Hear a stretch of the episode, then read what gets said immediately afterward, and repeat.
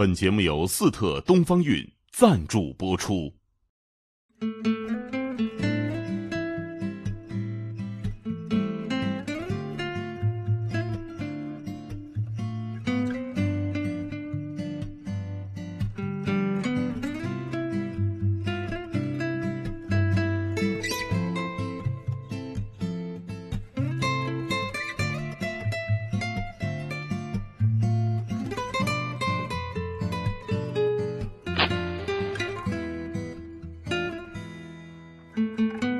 这个严歌苓姐姐巡回到我们这儿来了啊！这个，所以你看，我就专门穿的花哨一点啊。那个严歌苓姐姐来了，咱们这个今天呃第一个节目，这个马爷大表白，是吧？什么表白？呃，我一我跟严歌苓认识时间很长，对三十多年了。嗯。啊，她第一次到我们编辑部的时候，因为她她有点漂亮，就是对对我们来说是太漂亮，对，所以我们就有压力。嗯尤其男孩年轻的时候，我那时候也不算男孩啊，就男孩年轻的时候特别喜欢跳跳舞的女孩。对，你看，哎，别心里心里，呃，他为什么呀？因为女子本身应该是柔软的，只有跳舞能展现她那份柔软。再加上我们年轻的时候都是很硬的社会啊，就是这种很硬的社会，所以对我我从小就有一种觉得女孩跳舞是一不得了的事儿。嗯，所以王朔去找沈玉佳的时候，就拽着我们，到我就欣然前往，就是看跳舞的女孩是，呃，很养眼。嗯。不是，这跟你事先给我表白的不太一样啊。我跟你表白你不是说到就当时就是说都想追她，然后都不敢追。我说不是我，是所有人。我没，我连想都没敢想，就轮不上我想。她太漂亮了，人就断了念想了。因为你追一个年轻的时候，你追一个特漂亮的女孩，成本很大，就是她非常可能不成功。你问她，呃我很多漂亮女孩是没人追的。哎，对你当年当这个文艺兵的时候，嗯，是是不是好多这个狂风浪蝶啊？没有，我们那时候不准谈恋爱。哎，一下给毙了哈！不是心里涌动是另外一回事儿我说的是付诸行动。我能想象到，我看着年轻的时候她的这个样子啊，嗯，非常漂亮。我觉得我也不敢追，你知道吗？而且现在我了解他更多之后，我觉得不追是对的。对，说正事儿，啊，说正事儿，对对对，说正事儿，对对。好，我为什么觉得他不追是对的呢？因为他这就是正事儿 她这这就是正事儿。他他太狠了，而且他这个心里啊，这个深似海，你知道吗？那不是说一般男的能驾驭得住的。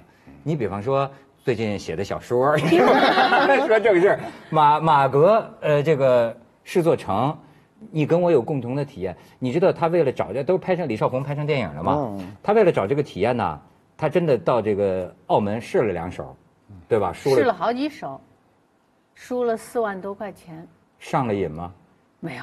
但是咱们杨老师呃体验一圈之后得出的结论特正，就是说凡是沉迷赌博的，绝对没一个好下场。是，这是你的认知。没错，任何一种你沉迷的，比如说你吸毒也好，只要上瘾的东西，都是都是没什么好下场。他在书里边就说呀，他说他最先是听见好多男的们、老板们就聊天儿我跟你有共同的这个这个这个见闻，就是，哎，马爷，你说为什么都说赢的？这我一直就不太理解。你比如说，我要跟朋友们在一起啊，我会说我比较惨的事儿，博大家一乐嘛，就是失败。但是真的就是我的太多的，就是说平常饭局上听他们聊的，有的时候会，有的时候是动摇我这个认识，就说是不是真有老赢的？因为我听见的净是说这赢三十万赢赢几十，嗯，是所有的赌博的人都说赢的不说输的。如果他有一次赢的经历，他一定还陪着有两次输的经历，他不会去说。呃，而且赢的时候会兴奋嘛。我也碰到过很多赌徒，就是有有人一辈子，就我跟儿子就说过这话，我说两个事儿不能沾，因为当年他自个儿出去嘛，一个赌一个赌，这俩事儿是我让你染上就终身不幸福，啊，这个是不能试的。哎，玩儿是另另外一回事。但是就是说，你剖析这个心理哈，他为什么男的这个赌徒，他爱吹这个赢的呢？嗯，就男男的爱吹，真他那个失恋他也谈的少嘛，他老谈他怎么追上的嘛，对不对？是不是？对那男人都挺虚荣，而且赢的那种快感肯定是让他一直记忆犹深。对，他这里边有句话，呃，我记得就是说，赢的那种满足感和那种自豪感，怎么都输不去。对。我我原来看过一个书，然后它是叫后来被翻成拍成电影叫《Molly's Game》，然后这个 Molly 她当时是美国最有名的一个组织地下牌局的一个组织者，她是一个女的，然后她就组织所有的这个上流社会电影明星、大老板、俄罗斯黑帮赌局都是她组的。然后那书里我我印象特别深刻，就是她形容有一个男明星特别爱赌，他就说你为什么这么爱赌？他说我不是爱赌，我是喜欢摧毁别人。所以我觉得本身愿意上牌桌的人，他就有一定的这个。侵略性或者是攻击性，他有的时候可能不是爱那种赢的感觉，是那种我摧毁了别人的感觉啊。我觉得愿意上赌桌的人本身就是一种特殊的人吧，或者沉迷。沉迷那个赌桌的人，那性格里有特殊之处吗？你觉得？我觉得一个是性，我我我我我的推测是非常大胆的，可能也会也挺得罪人的。我觉得西方的那个那个赌徒里边哈，我我去拉斯维加斯的时候一看见，我觉得这赌徒吧，你看上去就挺像魑魅魍魉的，就感觉就是那样，就扫下来的社会上扫下来的社会渣子。对，然后那个那个我我在这边看吧，就妈就是我讲的。马格就是那个那个澳门吧？你看那一个一个都是挺，你一看上去他就是就是一个成功的人，他来这儿，然后我就觉得你都成功了，你还来这儿干什么？你不在那边对吧？你那张大舞台多好啊！你都成功了，那这这些人都是都都都是几亿的。那时候当时我听见几亿，我是一一三年一四年开始调查这件事儿。哎，我心想他都。他他 对他都几个亿了，他还来这儿干嘛？后来我一想，也对他这个他要输掉不也没什么吗？不，但是真有输掉两三个亿的一晚上，一晚上就就有输到这一生的事业就付之东流了，对，甚至这个人就走路了嘛，对啊对啊，就消失了这个人就没了。就说这谁谁谁，他那个有一个那个朋友，他帮我，他是个爹妈仔，他说这个我。要跑路之前，他有一些特征啊，什么特征？嗯，一些特征就是说啊，我这呃，我这个呃呃楼盘怎么怎么着，就挺特别忙，特别火。然后过一阵子，常常就掐电话，就就，要么就是不接，要么就接一半就赶快就就说有我有事儿了什么的。当然了，还有一些就特别明显的就是，呃，不不不开机，嗯，就找不着人了。对。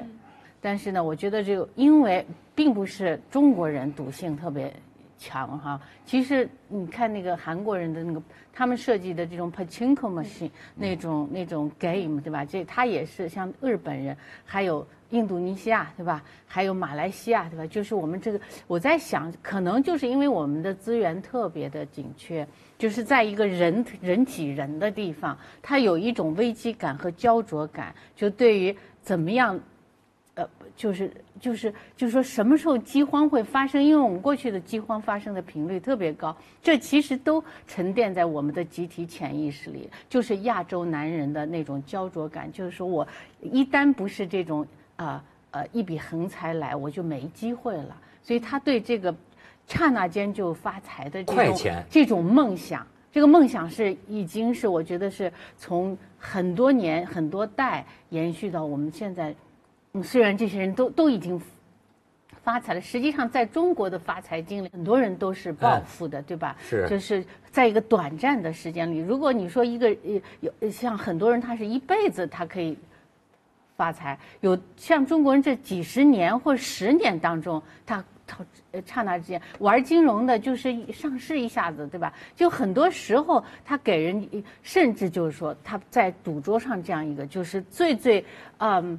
嗯，符号化的他们本身的这种梦梦想，所以我就能理，我就不理解，你知道吧？我亲亲眼见过，就是你很难理解一个人辛辛苦苦创业一辈子啊啊，挣了二十个亿，比方说，就是扔给澳门了。嗯，那么我真的觉得，就是说他是傻子。我再给你举个例子，就是前些年判了一个贪官，好像是一个湖南的。你说这个哥们打什么主意啊？拿着公家的钱。一个亿，他想着我去了那儿，一把一个亿回来照样还到公家账上，我就一，哎，人怎么会这样想问题呢？呃，我我跟呃这这个就是愚蠢，这个很简单哈。你刚才说，这个格林说这个欧洲人、美国人赌性都一样，其实不一样。我跟你讲啊，很简单，中国历朝历代政府都禁赌。如果中国开放赌场，它绝对不是日本，绝对不是韩国，啊，他倾家荡产的人有的是，越货杀人的有的是，啊，所以为什么国家禁赌这么大力量，一定是有道理的。所以你再看啊，我们除赌博以外，你去看期货，中国市场有很多人为此自杀。就前些日子有好多人什么弄那个比特币，呃，杠杆放大一一百倍去弄，那就是赌博，那是什么？那就是赌博。赌博完了以后，他拿命抵这事儿。过去赌博把老婆点上去的事儿有的是，孩子都卖了去赌博。所以你知道乾隆当年赌博就是下那双陆棋，那么乾隆时期下那双陆棋，全国赌，那皇上就说，最后皇上没法去辨识这个事儿哈，就是说呃谁赌谁不赌，就是谁下这棋我就杀谁，你就甭跟我赌，因为一赌社会就非常的混乱。呃，这个歌林老师，你有个分析可以讲讲，就是他觉得是不是东方人啊有点偏感性？对这个感性跟赌性是不是有点关系？对，没有，我觉得是是我们这个长处是悟性哈，哎悟性。灵感对，啪一下子悟到一个东西，在长期的一个一个好像是呃没有沉思这件事，他啪悟到一个事儿，对吧？他特特别赞赏这样的一种。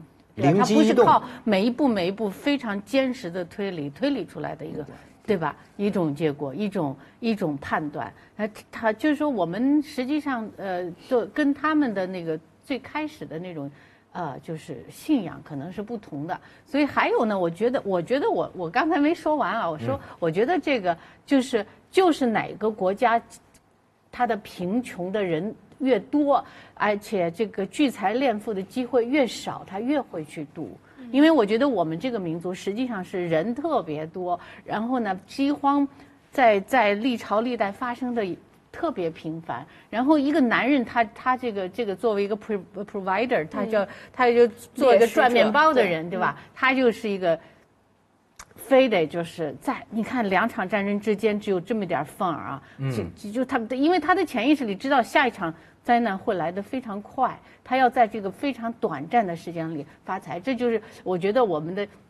民族潜意识，我这样合理化他们，就是说这不不是我们比人家个就理性发发展的更不健全一些，应该说就是说为什么形成这种文化，一定是有民族的这个心理的这种基础，对吧？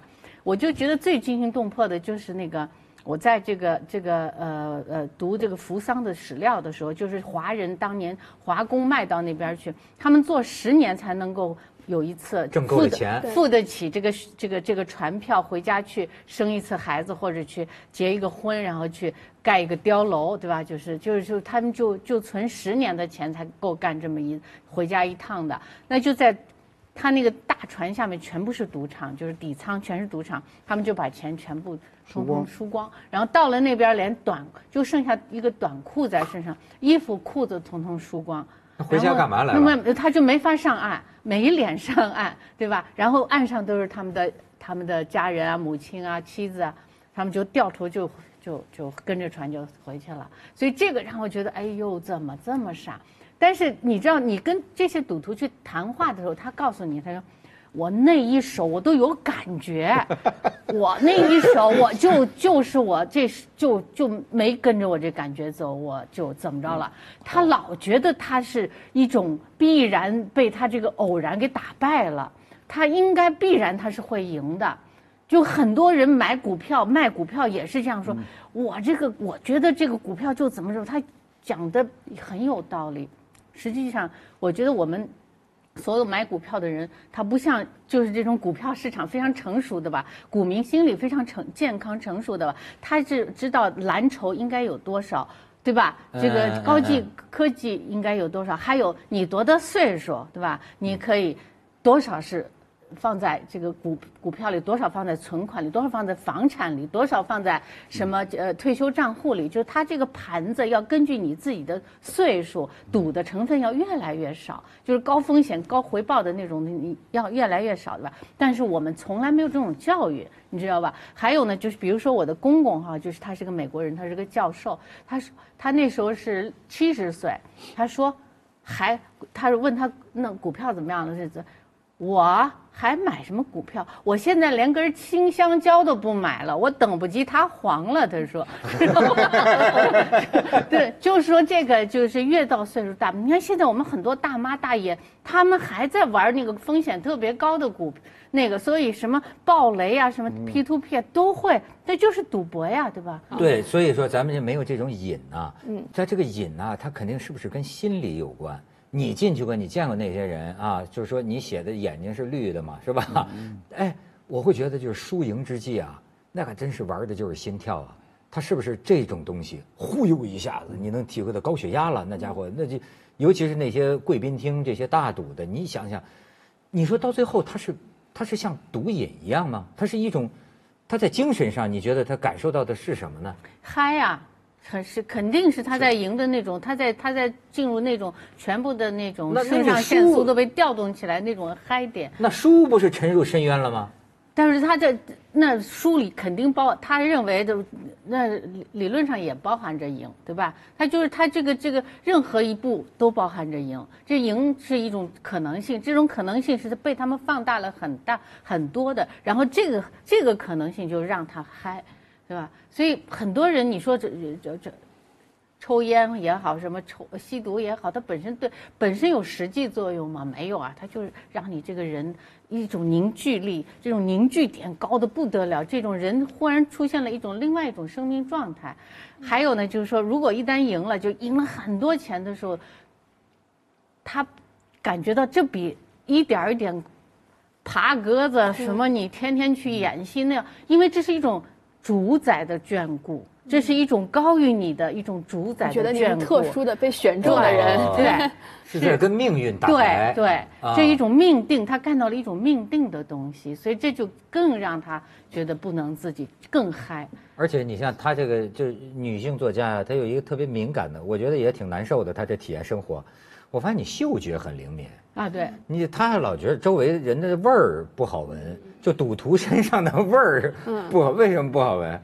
嗯，因为很多人他在那儿吧，我觉得他在一个人一个人很贪婪的时候，那种荷尔蒙是有种贪婪的荷尔蒙。我天，很臭，你知道吗？我以后得离你远点。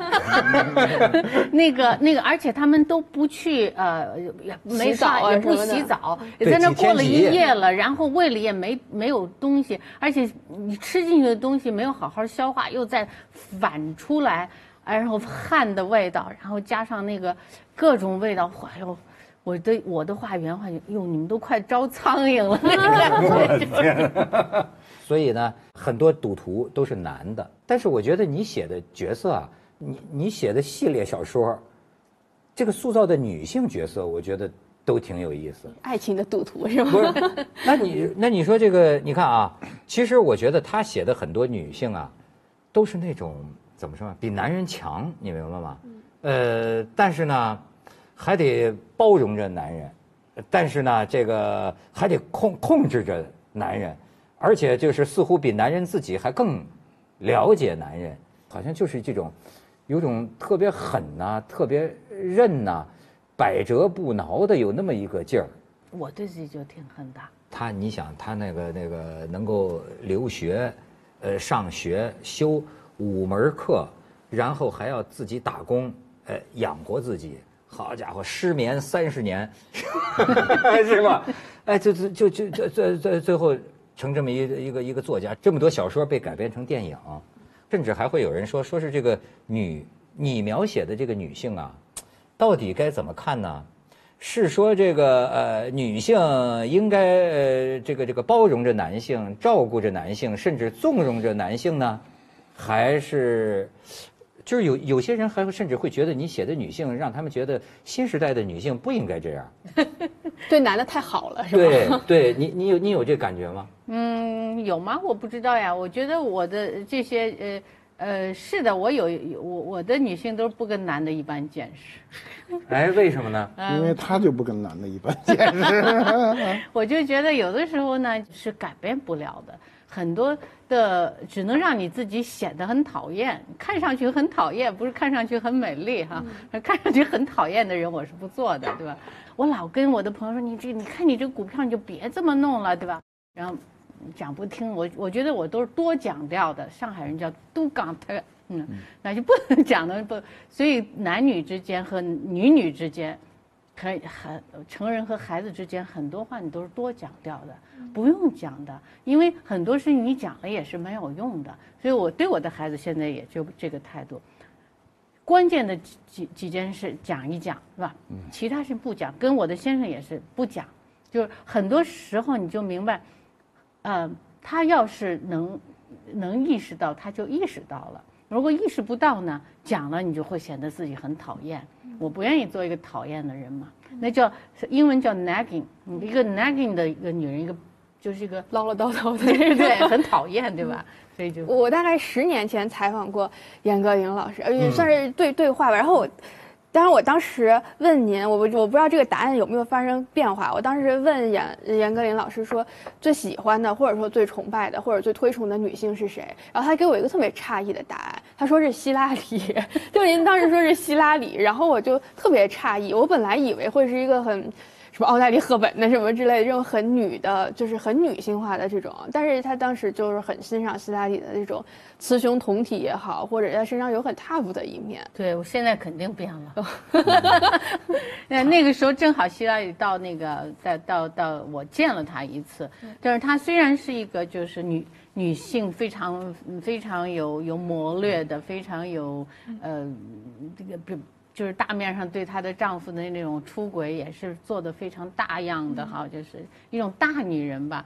但是我看到她的那种疲惫和柔弱的东西，就因为很近距离的吧，那我就产生了一种就是说她得她得就是使着多大的劲，就内伤多少，她才能够。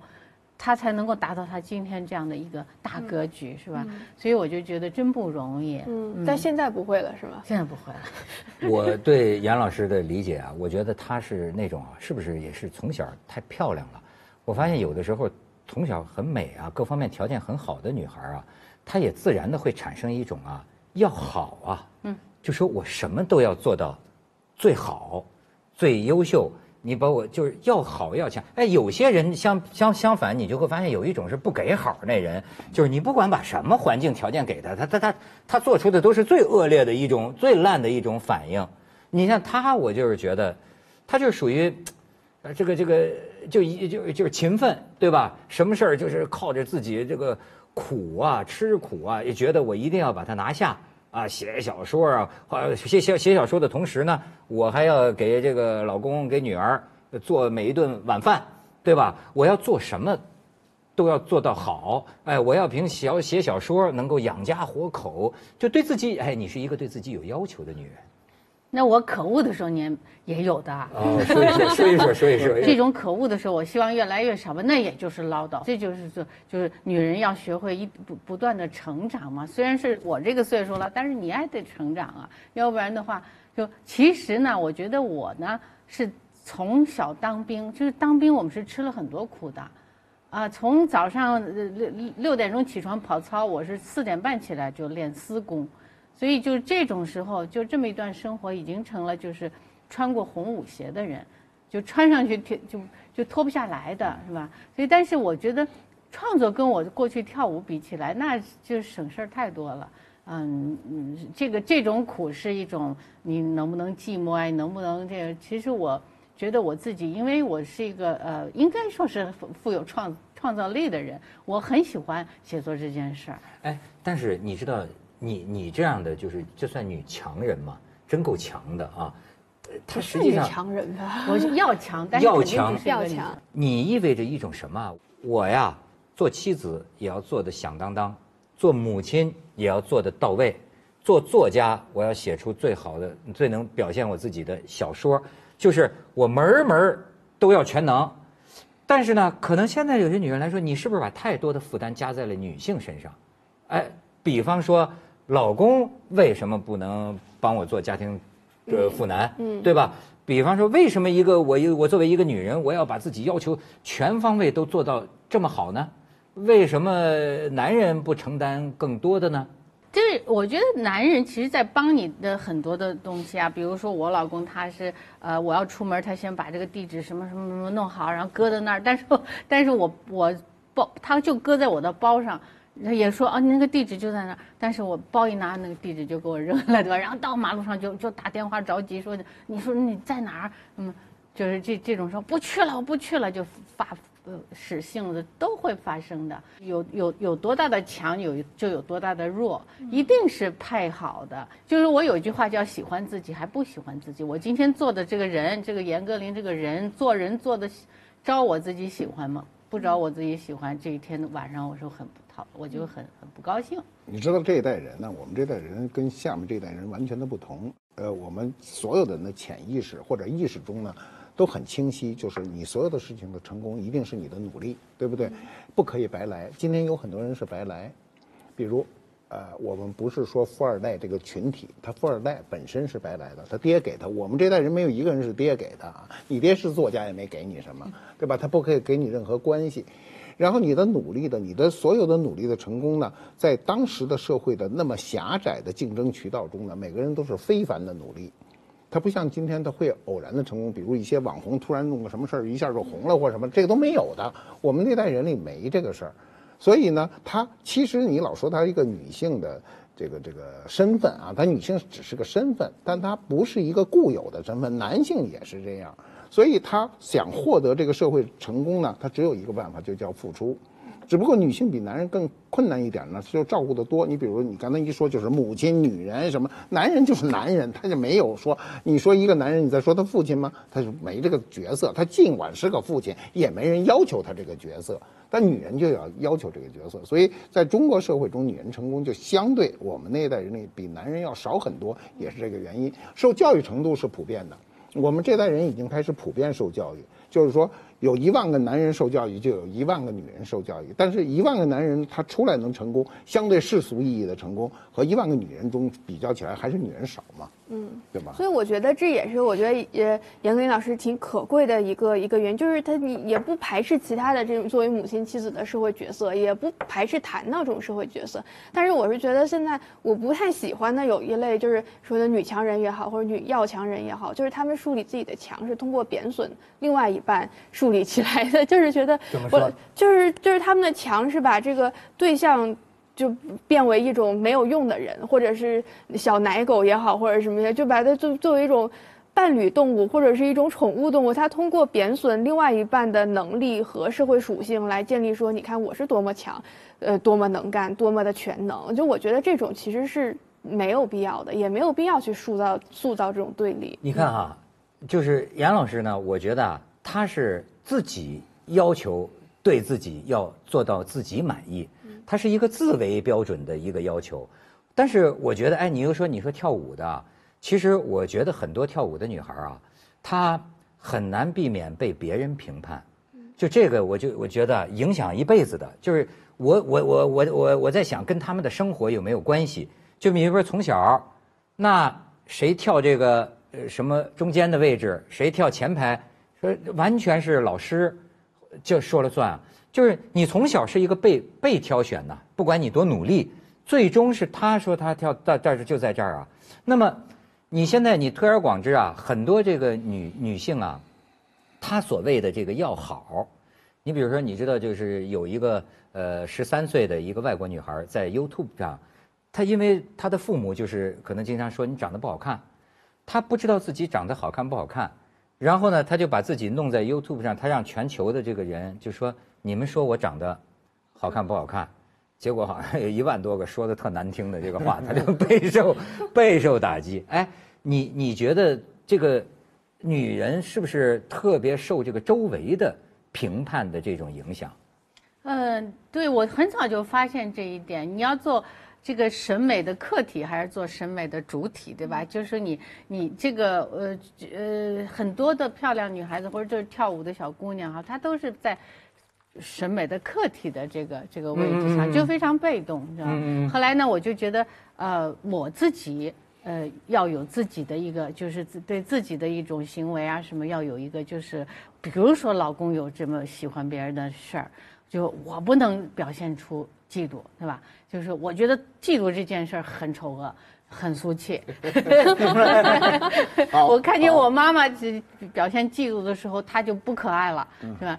嗯，然后我就觉得我这辈子就得干这么一件事儿，就不不能表现嫉妒，结果也是也是很害我自己的。对呀、因为那个老公就我以前的老公就认为你这你你看你你你不没事儿吗？怎么就突然又有事儿了呢？对吧？所以就是这这种有的时候实际上是一种嗯前辈人对吧？他们的伤害或者他们的这个他们的这种不足吧，使我矫枉过正，是实际上是这样的。那然后呢？？那你现那那你现在会会表现出你觉得这个原来觉得排斥的一面吗？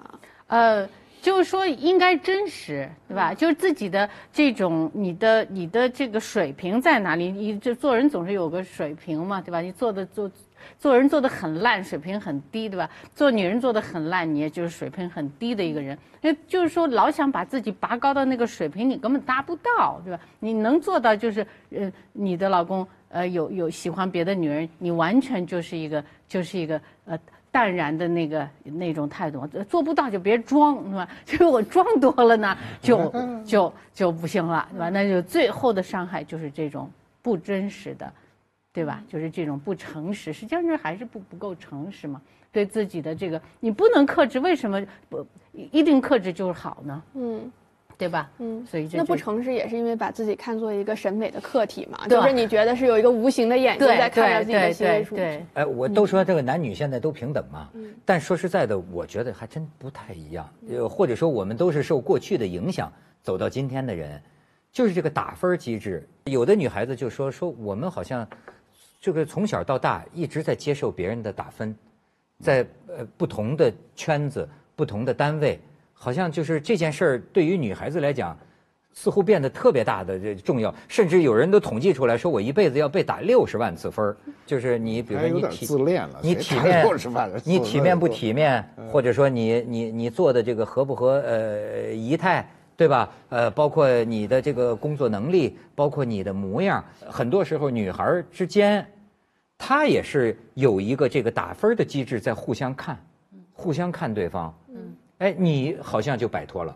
我还没摆脱呢，哎我表现你的摆自己给脱自己打而已100分儿 不是，就是说，呃，假如说我今天，比如说我早上安想好了，今天一定要呃就要完成这么长时间的写作，对吧？就是甭管写多少字儿吧，但你这这个这个时间一定要坐在这个课桌前，然后呢，写完东西了呢，没有乱浪费时间在手机上弄啊什么弄啊弄弄弄弄弄，就纵自我纵容吧。然后我就去直接去游泳了，游泳完了以后呢，然后我就。呃，去买菜了，对吧？然后呃，完了以后买菜回来呢，我我就读了几两小时的书。哎，我觉得我今天一天没有纵容过，太纵容过自己，没有那个时候，就是说，其实自我纵容吧，就是你当时感觉好，纵容完了呢，就是你后末了感觉好，对吧？你你到到这这这个这个一这件事情终结的时候，你觉得，哎呦，你看我今天计划的事儿，我都我是一个有效率的人，今天我有效率，对吧？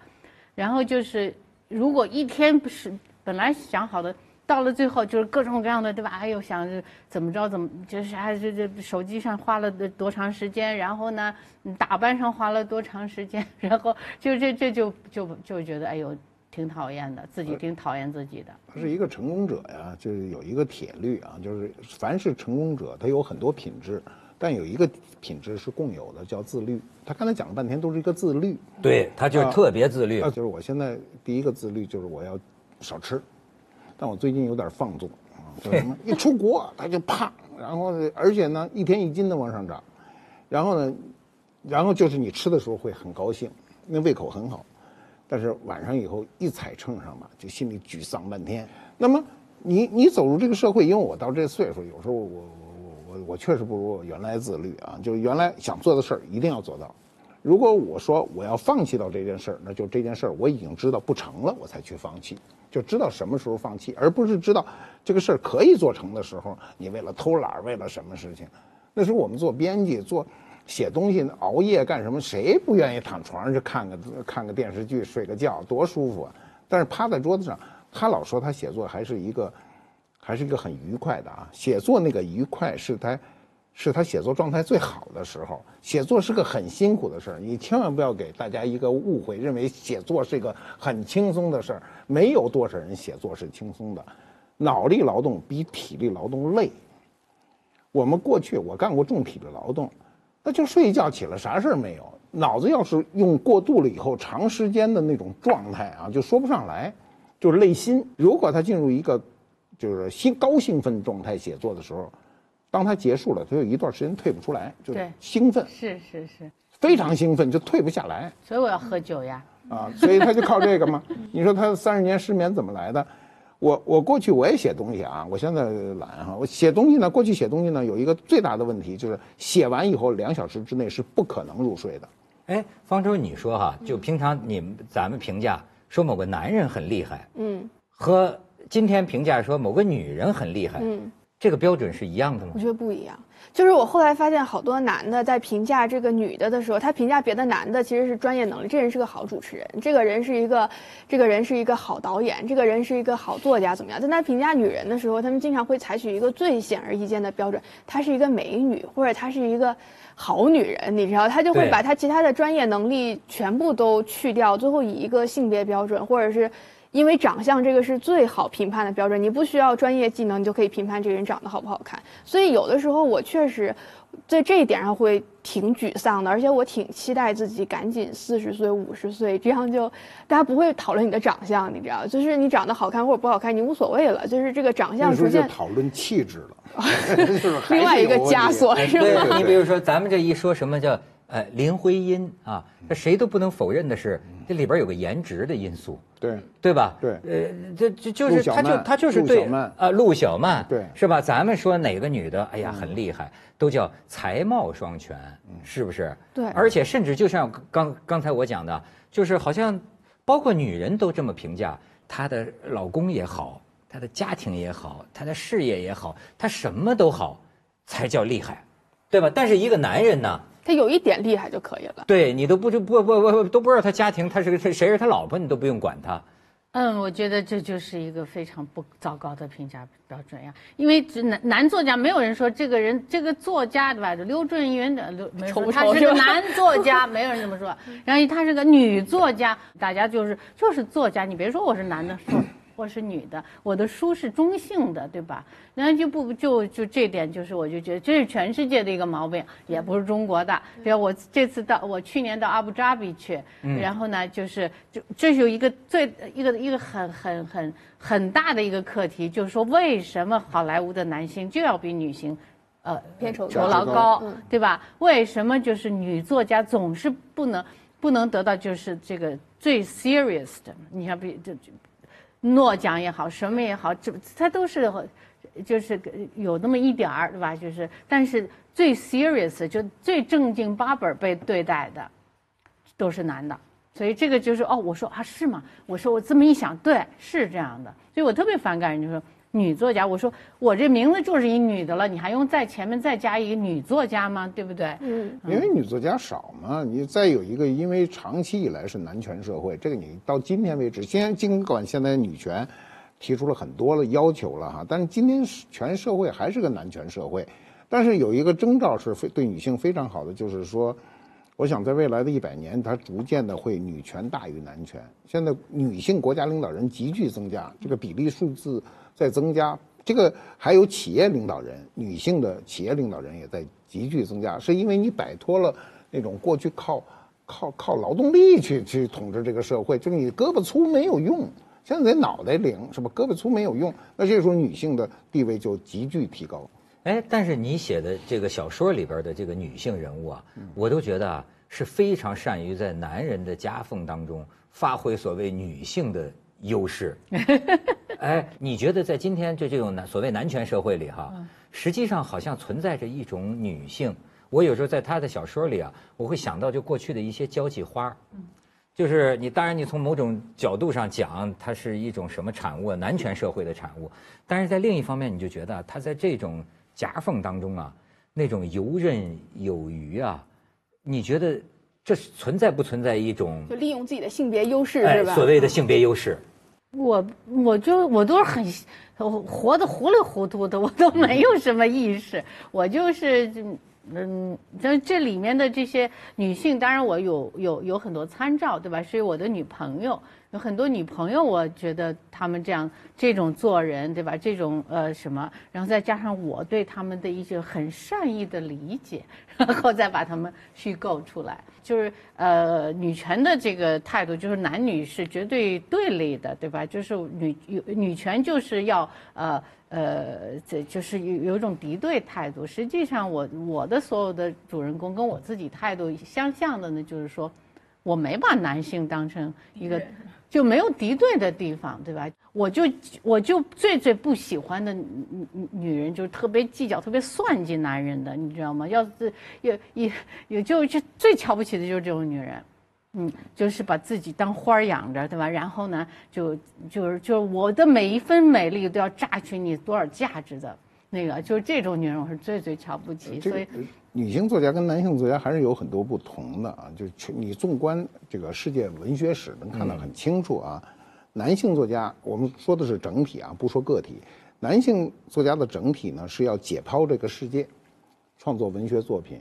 女性作家有一个优势啊，是男性作家没有的，就是女性作家呢，她愿意解剖自己，所以她有时候在写女性比男性写的深刻，就是她不怕把她自己不好的一面让你看见，而男人呢，他看他毕竟隔着一层看女人嘛，但是由于在历史上女性受教育的这个几率是低的，你比如在中国古代社会，女性读书的就就明显的少于男性，而我们。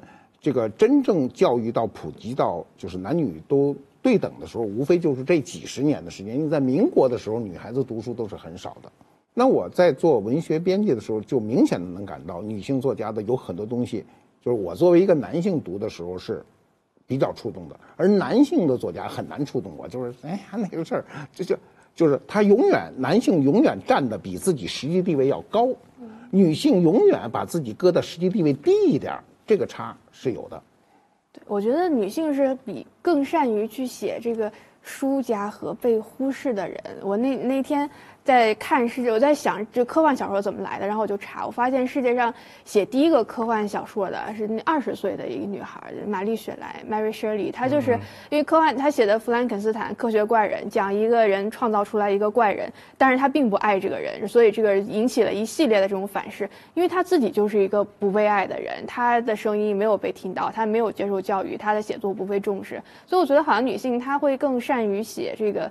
被忽视的人，或者一些，就刚刚你说严严老师写这种夹缝中生存，我觉得夹缝中生存也是因为他真真正的力量是被忽视了，所以他只好选择一种夹缝中你看似游刃有余，其实是不停的去寻找这个生存之道的这样一种生活。你看，他就喜欢写点女性的这种啊，哎，某些赌客可能他还有点情感的这个这个牵缠，哎，他又要赚他的钱，啊，又要跟他对赌。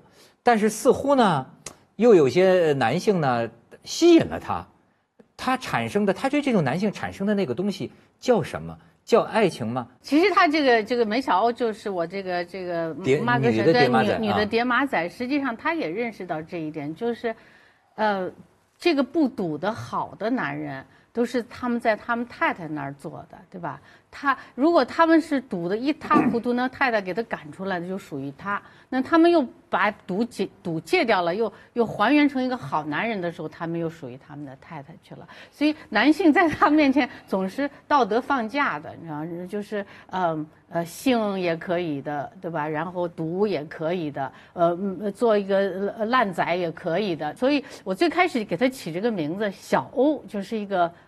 其实海鸥看起来很漂亮，对吧？实际上它吃都是海边上的垃圾，对吧？但是这个里面有时候会不会有一种感觉，就是给了男性过多的宽容，似乎对女性的这个韧性啊，对女性的这个这个这个韧性和坚强度啊，呃，给予了更高的期许，有没有这个倾向？嗯，好像有，嗯，好像有，因为因为我们不能改变的就是五千年来。对吧？形成的这种这种嗯男女之间的这种关系，对吧？就是已经性别差性别差那因为我们已经形成这么长，你想在一代人或者两代人，对吧？一这个这呃几十年当中。啊、因为我们现在的同工同酬了，因为我们现在可以跟男的去呃衡量下来，就改变这个内心这种心理上的，其实很多很多的还是在我们心理和行为上，这种行为和心理的东西是不会这么快改变的，我认为。你是不是确实觉得女的比男的强，各方面都强？没有，没有，没有。我比如说岁数都大，呃活活的都长。没有，我觉得那嗯嗯，男的比女的脆弱，啊，这这个从生命来说，女人是呃本身你说活得比男的长，对吧？她经经历生育，就你可以看她能承受多大的痛苦，对吧？就是她肯定经受这样大的痛苦的这种生生命，她一定是很完韧的，就是他给你的设计。对吧？这就是是呃呃，这个造物主给你的设计本身是比男的要完人啊，嗯，他是个接受体，对吧？从两性上来说，他没有说什么什么可行和不可行的，只要他呃能接受一个呃男性，他就是可行的，对吧？所以，但是男性是不一样的。就是把男性，呃，有一段时间主宰这个社会，所谓男权社会，实际上是一个误会。就是如果这个人类的文明发展一直是女性主宰社会，那就跟动物界都差不多，还是挺好的。我们都盼望回到母系，母回到母系，所以先拜拜我们的女神啊！谢谢谢谢谢谢谢谢。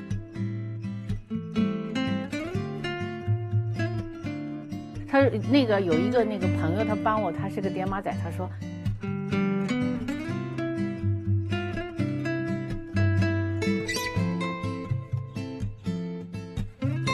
你知道乾隆当年赌博，就是下那双陆棋，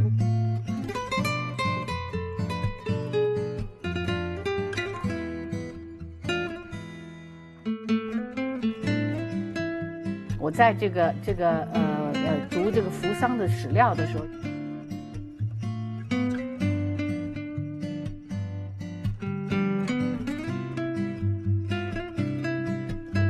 我本来以为会是一个很什么奥黛丽·赫本的什么之类的这种很女的，就是很女性化的这种。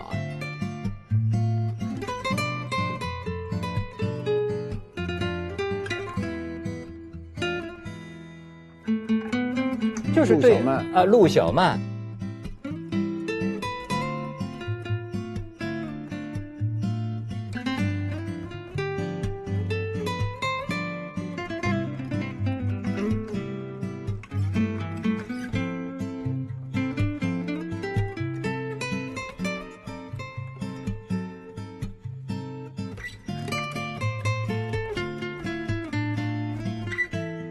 这世界很酷。